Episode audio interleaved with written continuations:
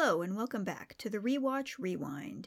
My name is Jane, and this is the podcast where I count down my top forty most frequently rewatched films in a twenty-year period. Today I will be discussing number five on my list, R K O's nineteen thirty-five musical comedy Top Hat, directed by Mark Sandrich, written by Alan Scott and Dwight Taylor, and starring Fred Astaire and Ginger Rogers. American dancer Jerry Travers, Fred Astaire, comes to London to star in a show produced by his friend Horace Hardwick, Edward Everett Horton. The night before the show opens, Jerry's tap dancing in Horace's hotel room awakens model Dale Tremont, Ginger Rogers, in the room below. She calls the manager to complain, who calls the room above hers, and Horace answers the phone. Because he can't hear over Jerry's dancing, he leaves to see what the manager wants. Tired of waiting for the noise to stop, Dale storms upstairs to confront the dancer. Upon seeing her, Jerry immediately falls in love, and the next day he starts following her around in a mildly creepy but mostly charming way. However, he never tells her his name, and when Dale learns that her friend Madge Hardwick, Helen Broderick's husband, is staying in the room above hers, she naturally assumes that Jerry is Horace Hardwick. All of this results in much confusion, hilarity, and, of course, dancing. Top Hat was one of the many old movies that my mom introduced me to in two thousand two, and it has been among my favorite films ever since. I had already seen it several times before I started keeping track, and then I watched it five times in two thousand three, three times in two thousand four, three times in two thousand five, once in two thousand six, once in two thousand nine, twice in twenty ten, three times in twenty eleven, four times in twenty twelve, once each in twenty thirteen, twenty fourteen, twenty sixteen, twenty seventeen, and twenty eighteen, twice in twenty twenty, once in twenty twenty-one, and once in twenty twenty-two.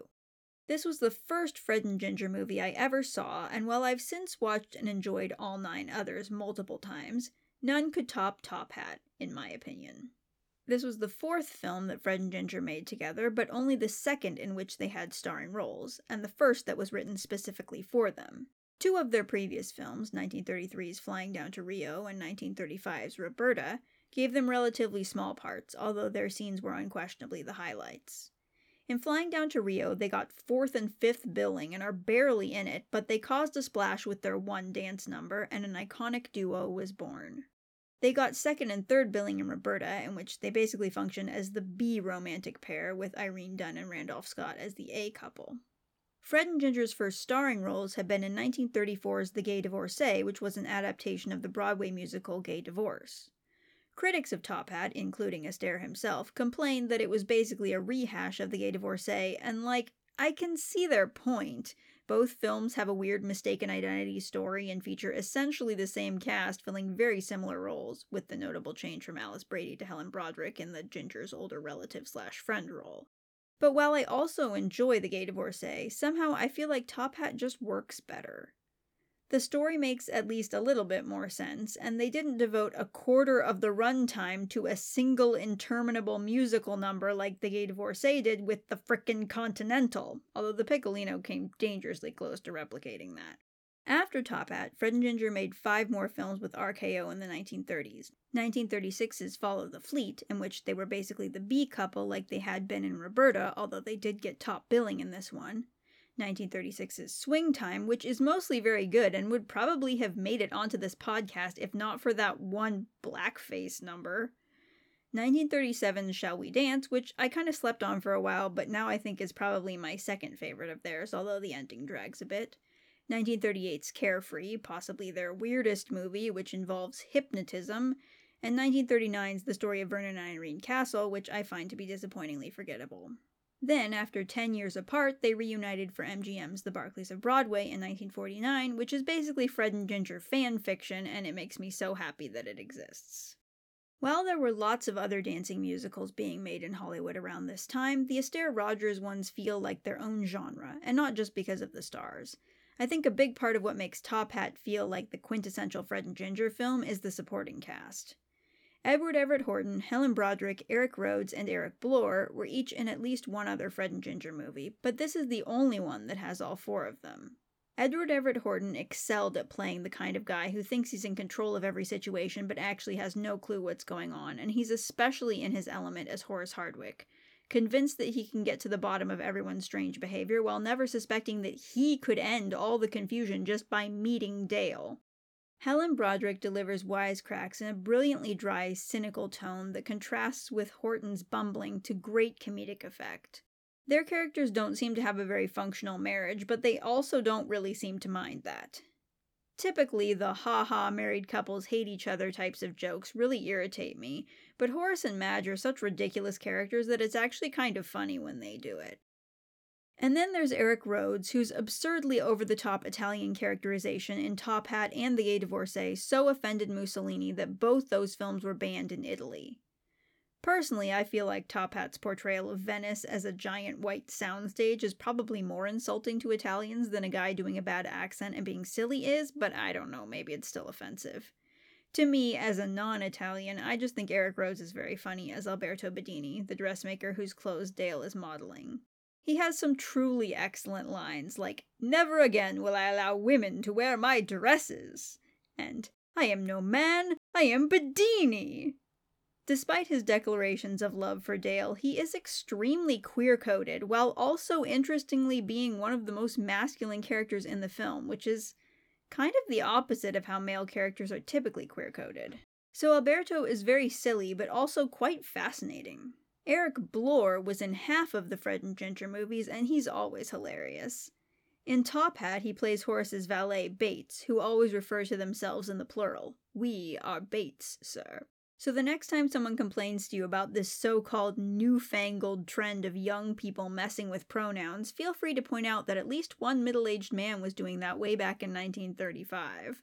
One of my favorite exchanges in the movie is when Horace is trying to explain to Bates that Jerry seems to have gotten into a perilous situation with a woman by saying, "He has practically put his foot right into a hornet's nest."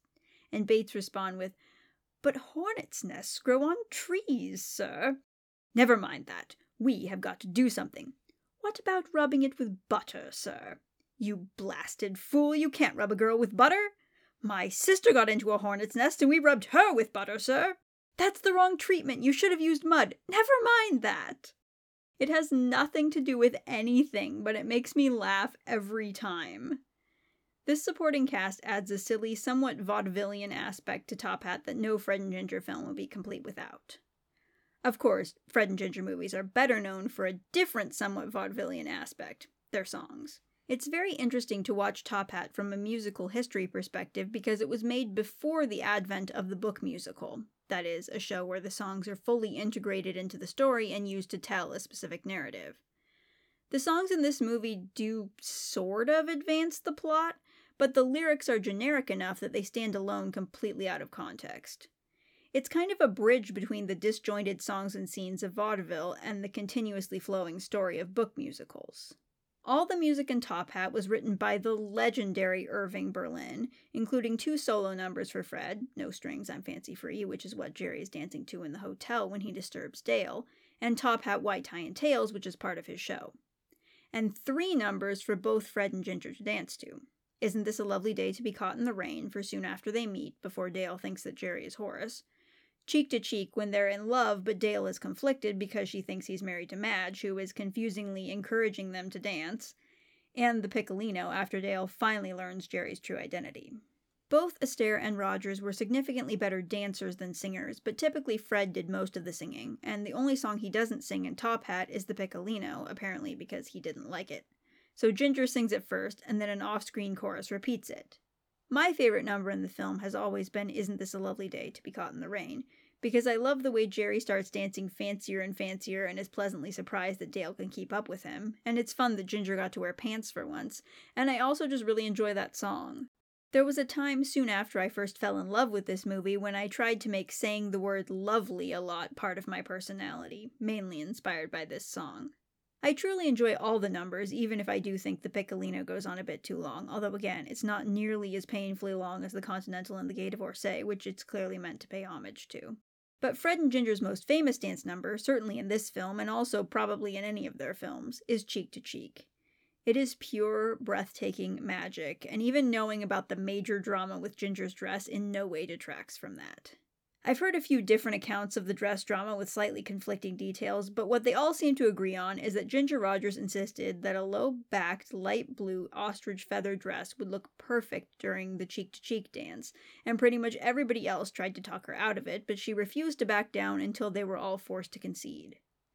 And she was correct, it looks incredible, although if you're watching closely, you can see some feathers falling off while she dances, which was the main objection to the dress. Fred Astaire was reportedly extremely annoyed about the flying feathers, although he betrays none of that to the audience, and afterwards gave Ginger the nickname Feathers, which he continued to call her for many years. My interpretation of this is that it started as kind of an insult when he was genuinely upset about the incident, but evolved to become more of a term of endearment, although obviously I don't know for sure. As far as I can tell, apart from the occasional disagreement, Fred and Ginger got along pretty well in real life, although the studio sometimes invented or exaggerated stories about them fighting to try to generate more buzz. Personally, I don't think that was necessary. Their talent spoke for itself, and audiences would have flocked to their films whether or not there was conflict off-screen. One thing that I don't like about old movies is that, in general, most of the people who worked on them were deceased before D V Ds were invented, which means that the special features are often lacking. I have watched Top Hat with commentary, but it's by a film historian and Fred Astaire's daughter who was born after this movie was made. It's mostly the historian talking, but every once in a while Astaire's daughter shares a memory of her father, and every single time the historian responds with, in the most patronizing tone of voice I've ever heard, "Thank you for telling us that," and I hate it so much. But one thing that I did learn from the commentary that I definitely wouldn't have noticed if nobody had told me is that Lucille Ball makes a very small appearance in this movie as a worker at the flower shop in the London hotel. She has a couple lines, but even though I'm used to watching her in Stage Door, which was only made two years after Top Hat, I absolutely would never have recognized her. So that's kind of fun. Now, when it comes to watching Top Hat from an Aero Ace perspective, even I cannot deny that this movie in general, and the Cheek to Cheek number specifically, is extremely romantic. The main storyline is Jerry immediately falling for Dale and flirting with her until she falls for him, and then her attempting to suppress her feelings when she thinks he's married to her best friend. But somehow, even watching it as a young teen who had no idea that I was Aero Ace, this felt different from other romantic films I'd seen. I remember feeling irritated the first time I read a description of Fred and Ginger's dancing as their version of making love because, ugh, why do people have to make everything about sex? It took me a while to realize that not only is that an apt description, but it's also part of what drew me to them in the first place. Because despite the way the terms making love and being intimate are now used almost exclusively as synonyms for having sex, they don't necessarily have to be. There are other ways of experiencing and expressing love and intimacy besides sex. It's just that our allonormative society puts sex on such a high pedestal and portrays it as the one true form of intimacy that all other forms are devalued to the point that often they feel barely worth mentioning. And I do feel like when some people talk about Fred and Ginger this way, what they're implying is their dances were the Hays Code era version of sex scenes. And granted, it's quite possible that that was the intent. But nothing about their dancing is inherently sexual, and yet it would be hard to deny that it's extremely intimate. So as someone who craves non-sexual intimacy in a world where that concept almost seems oxymoronic, it's so encouraging to see these characters express that. Of course, I don't want exactly what they have. For one thing, I'm a terrible dancer, despite my one year of tap lessons in second grade. And for another, what they have is way too romantic for me. But although I could never have articulated this at the time, just seeing this example of extreme intimacy coming in other non-sexual forms as a young, obliviously asexual person was so important. It gave me some armor against the onslaught of allo and amatonormative messages implying that sexual relationships are inherently more valuable and valid than any other kind of relationship. Top Hat ends with the implication that Jerry and Dale are about to get married, so I guess we're meant to infer that their relationship will eventually become sexual. But I don't see how anyone could watch this movie and still think that a sexless marriage consisting of dance numbers like Cheek to Cheek would be any less valid than a sexual marriage. Like so many of my favorite movies, it's not exactly ace representation, but it's easy to imagine many of the characters in Top Hat as ace, and often that's as good as it gets. While the subtle and probably unintentional message that sex doesn't have to be the end-all be-all is great, the main reason I love this movie is because it's just a lot of fun to watch. I'll be the first to admit that the plot is a little ridiculous and doesn't make a ton of sense, but I also have to admire the lengths they go to in order to maintain the mistaken identity for so long. Like the part when the London hotel manager tells Dale that Horace Hardwick is the gentleman with the briefcase and cane on the mezzanine, and Horace steps behind a chandelier before Dale can see him, and while she's trying to get closer, Jerry runs up to Horace and says that he has a phone call, and Horace hands Jerry his briefcase and cane and rushes off. So Dale will see Jerry alone holding a briefcase and cane and therefore still think he is Horace. Or when Horace just happens to be in the bathtub when Dale comes into their room in Italy. Or how Jerry tells Madge that he's met Dale so she doesn't think she needs to introduce him. It's like simultaneously the most far-fetched, bizarre plot imaginable and also kind of brilliantly executed, and I love it for that. And even if the plot doesn't work for you, this movie is still worth watching for its truly phenomenal dancing by one of the most iconic pairs in Hollywood history. Thank you for listening to me discuss another of my most frequently rewatched films. When compiling this list, I was very surprised to discover that Fred Astaire would only appear in one film, since I consider him one of my faves, but I hope he would at least be happy to know that that one film is in my top five. Next week, I will be talking about another old Hollywood musical that I watched two more times than Top Hat for a total of thirty-three views, which stars a man who is often compared to Fred Astaire, although I feel like apart from being dancers, they were very different. So stay tuned for that, and as always, I will leave you with a quote from that next movie. I make more money than, than, than Calvin Coolidge put together!